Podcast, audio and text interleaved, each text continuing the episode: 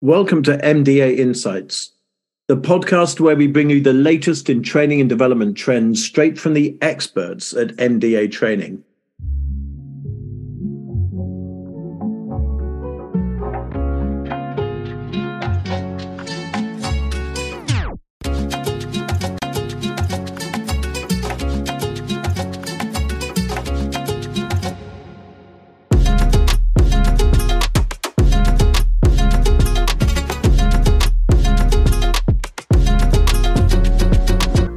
To our show today. I'm Oz Hussein, and as usual, I'm joined by my co host, Paul Hewitt. Paul, how are you today, sir? Oz, I am well, and I'm really, really excited about our topic for today leadership skills of influencing others. Uh, but Oz, who is joining us on this podcast today? Well, I'll, I'll be honest with you, Paul. I don't think we're worthy. We, we today we have uh, Bhavna Dalal, and Bhavna's background, my goodness, I don't know where to start. You know, high stakes executive coach, best selling author, speaker, founder. But yet, many years ago, uh, Bhavna, you started as a SQL developer. So, my goodness, you've got a career path, you know, that I've got to pass over to you and say, welcome. Bhavna, give us a little background. You tell us your real story. Thank you so much, Oz and Paul, for this generous introduction. I'm, I am indeed so excited to be here. And you're right, I did start out as an engineer. Um, started out in India actually many, many years ago, and then spent some time in South Africa. Interestingly, around the time when apartheid had just uh, been lifted in that same year. Uh, after which I moved to the US, and most of my engineering, software engineering experiences uh, was there. Uh, in about 2007, about 15 years ago, my family and I we moved back to India, and that's when I had this, you know, yearning in my heart, knowing that I needed to do something else. I had uh, taken a very long break in my career, and that's when coaching found me, and so did writing. Never had I ever thought I'd get into all of this, and that's been the way that it all happened. Um, it led to a lot of self self inquiry and asking myself existential questions um, so yes, you could say I landed into this career uh, by getting lost. and, and Bhavna, I love that expression. You you you you you came into career by getting lost. It, it, elsewhere, it's been said about you, um, a, a practitioner of Eastern and Western approaches to healing, spirituality. a believer in magic your, your experience as well in South Africa during the period towards the close of apartheid, that must have given you some almost frightening insights to the raw nature of humans and human interactions with others? You know, it's it's interesting. I was so young then, and I'm sure I took it all in, but really didn't think much of it at that time. It's it's only after I got into coaching that I really delved deeper, and that further led me to learning a lot about Eastern and Western philosophies um, in all of the religions. In fact, uh, you know, Christianity, uh, Kybalion principles, Islam, um, but primarily I focus now on the Vedic understanding of healing and spirituality. Uh, but I'm, I'm, sure to add it, add it to things for sure. Uh, and it does obviously significantly show up when I coach people. And, and that brings us to our, the, the theme of this podcast today, which is leadership skills of influencing others. Mm-hmm. You use the word coaching a lot, but but can can you define for our listeners what you mean by influencing, as as maybe opposed to managing or directing, uh, and where does kind of coaching fit into that? Um, actually, that is an excellent question. So, coaching is used for developing people. Of course, you use training for developing people as well. But when it comes to behavioral change, when it comes to uh, most of my clients, you know, they, that I work with, they're very senior leaders from large multinationals, and they're brilliant. Um, high IQ, they have a lot of experience, they have a very good understanding of their day to day job. Uh, some of them also very high emotional quotient. But where they get stuck is when they can't get over themselves, right?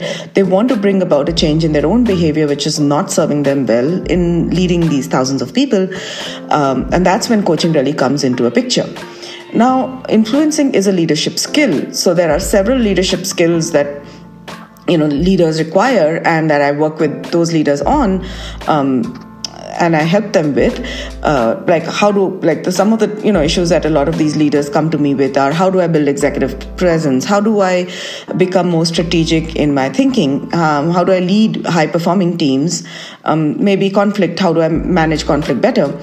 And in a similar way, how do I influence others uh, or get buy in from people to be able to bring in those moves that I truly believe in? And in the current environment, to be honest, it is one of the most sought after leadership skill which will lead you to a path of success. Um, and uh, and that's that's exactly where I kind of come in to help them develop that skill within themselves. And, and all of those, and forgive me, Oscar, I'll let you come in in just a second. Yeah, I'm, I'm, on a, I'm on a roll here. all of those, all of those skills don't necessarily mean that I need power to lead. I don't need position power, and certainly when it comes down to influence, how how do you influence somebody without power? Without, I think you talk about the power of authority within within that approach. Because a leader, if you think about it, just doesn't need power. They don't need title of leader. Um, you're right, and you know, in the past, it used to be easy because you had there was hierarchy, and hierarchy automatically gave you power, and that was enough people listened. If people at the top were telling them something, the person above them, they had to listen. However, now in our current environment of globalization, uh, need for innovation, too much competition, you know, we have diverse geographies, customers, and employees. Hierarch- hierarchy is, in fact, not the way. Um, and uh, there is a lot of distance maybe between the person sitting at the top or even your own manager sitting in a different location. Um, power is exactly the word which you said. You're absolutely right because I do want to look at it differently because power does not provide, power alone does not provide you influence. Uh, earlier, the power was hierarchy, sure, but now, what is this power? So, you know, in his book Influence the Power of Persuasion, Robert Cialdini, he has talked about how there are five things which you need to do to be able to influence others. Um, things like, I think, reciprocity, reciprocity um, etc. However, what I believe in is it's not about what you do to be able to influence others as much as who you truly become who you become as a leader, which will influence people to kind of know where you can get the buy in. You can steer your organization in the direction you want, where people readily do the things that you expect them to do without sometimes even telling them to do it. So, power is the ability for me to tell you to do something and for you to do it. Influence is the ability for you to want to do something with my support. That's true. But also for influence, you need to have a certain kind of power now, but not the one, um, uh, you know, that comes to hierarchy. Something, and for you to do it. Influence is the ability for you to want to do something with my support. So I've experienced this happen to me in my journey. Um, uh, growing up, I was always confident, capable, um, and I could you know, I did well in my career then. But when I took a break and I was moving into a new career after a long break, I actually did feel powerless. I had lost my confidence. I felt that lack of power within me. And, you know, there, where I was somebody that used to just get things done and i didn't feel like that anymore. The power that i'm talking about now which helps you become uh, this influencing person this is not outside of you. They can take away your job they can take away you know your position. Uh, you may be a, a, junior person in an organization but it is that power that you hold within yourself. It's almost like in my book checkmate office office politics by the way there's a whole chapter on influence and it, this is the chapter I'm most proud of because I wanted to write something original and I wasn't able to come up with it. Had to meditate on it a lot, do some energy clearing exercises to you know unblock, and then um, came up with uh, this chapter. And this is this power I call it distinctive power, and we feel this power actually in our third energy center. Um, and uh, let me bring in a little bit of that spiritual learning but it's the third energy center which is where you hold that power. And once you develop that power you don't worry about what your position is what your disadvantages are. Uh, you keep working on yourself to develop it and it, you can become an extremely influential person in the realm of whatever your area of impact is. And so Bhavna, you know your where you, your, your job description as you put on on uh, on LinkedIn where you say high stakes executive coach. That to me seems like a high stake. If I'm telling my boss I'm trying to influence my boss, I'm almost trying to sort of influence upwards. That to me feels like a something very high stake. What's your take on when you say a high stakes executive coach? What's your perspective on that? I'm so happy that someone in this world noticed the high stakes part, um, and and you're actually asking me about this. Um, that, of course, what you just said is is true, uh, very much so. But the high stakes that I'm also referring to is uh, because of my um, understanding of the you know corporate world and how it's connected to the spiritual world, the psychological, the emotional, uh, the wisdom aspects of a person. My leaders can come to me with uh, any and the most difficult problem in the world, and no matter what the problem is, I pride myself uh, because of uh, being blessed with all of this coaching expertise. And because of all the understanding i'm able to help steer them at least in the direction of the solutions that they're seeking. And that is regardless of their level in an organization. It works across levels um, it, the industries um, it's it's based on the understanding the human engineered uh, body and mind um, thoughts emotions uh, energy bodies problems solutions and how all of that is connected and that's regardless of their level in an organization. It works across the yes levels. It feels like, am I confident in myself and my abilities? Am I confident in my fogginess, as you once said in one of your TED talks, which is a beautiful, beautiful analogy.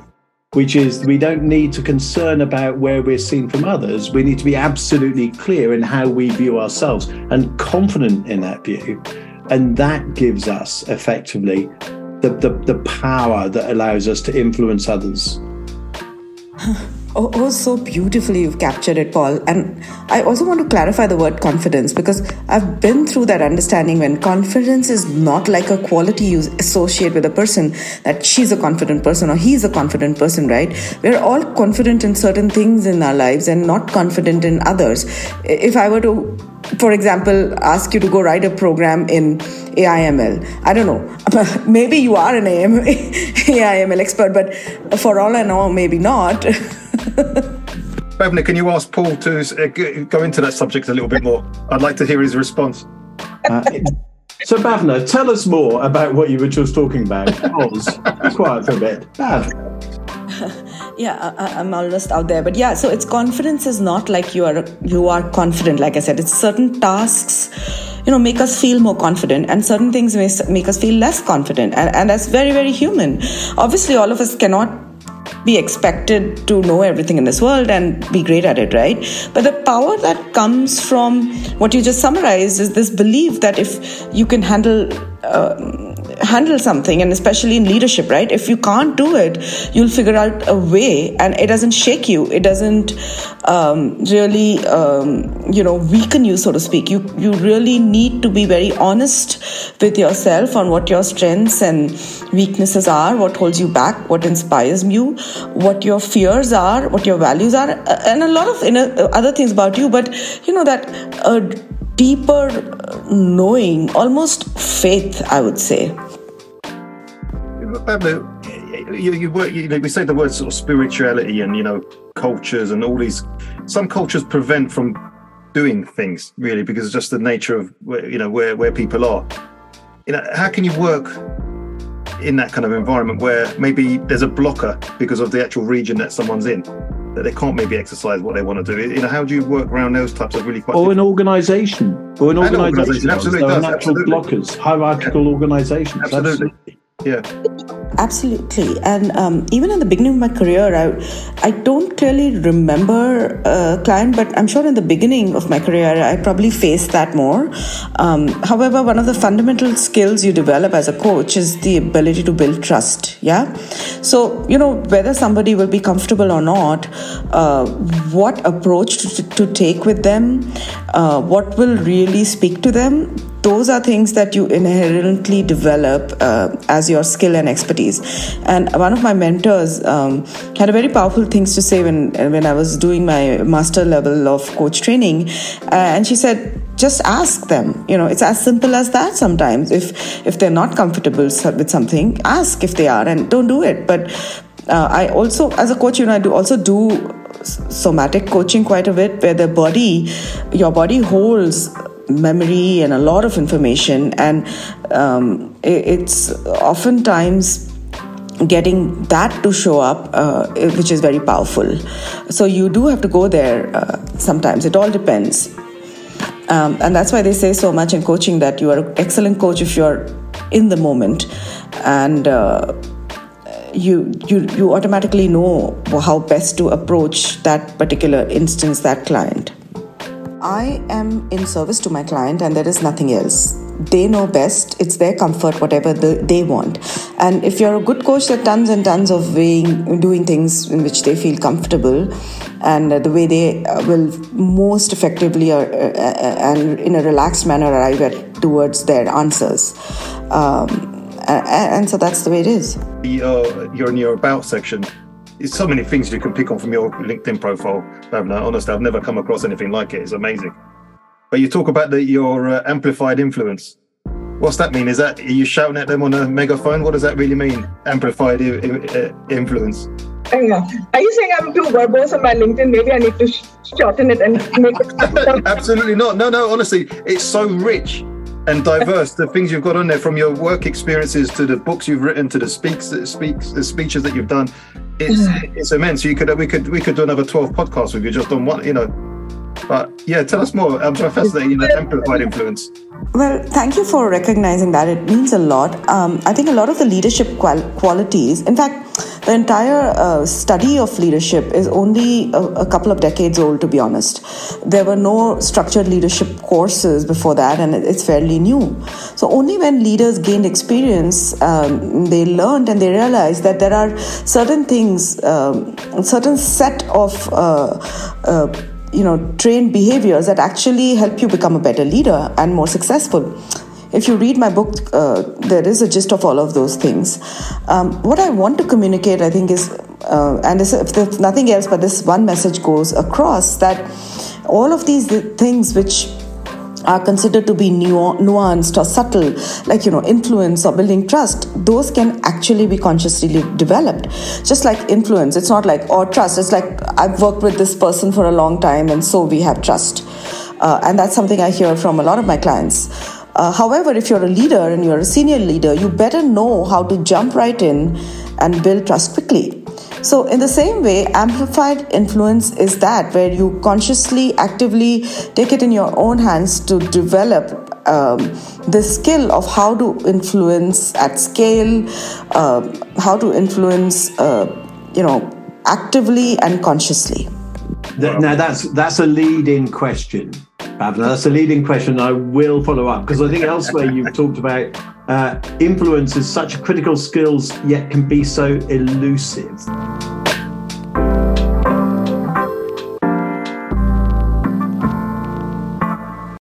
That's all for today's episode of MDA Insights. At MDA Training, we take a unique approach to training and development. We don't just focus on the theory, we focus on real world application of that theory. We work with our clients to understand their specific needs and design experiential training solutions to meet those needs. But it's not just about the training. We work with our clients to help them achieve measurable results and create real behavior change in the workplace. We hope you found this information valuable from our podcast today. If you did, please subscribe to our podcast and leave us a review. We'll be back next week with more insights and expert advice. Thanks for listening.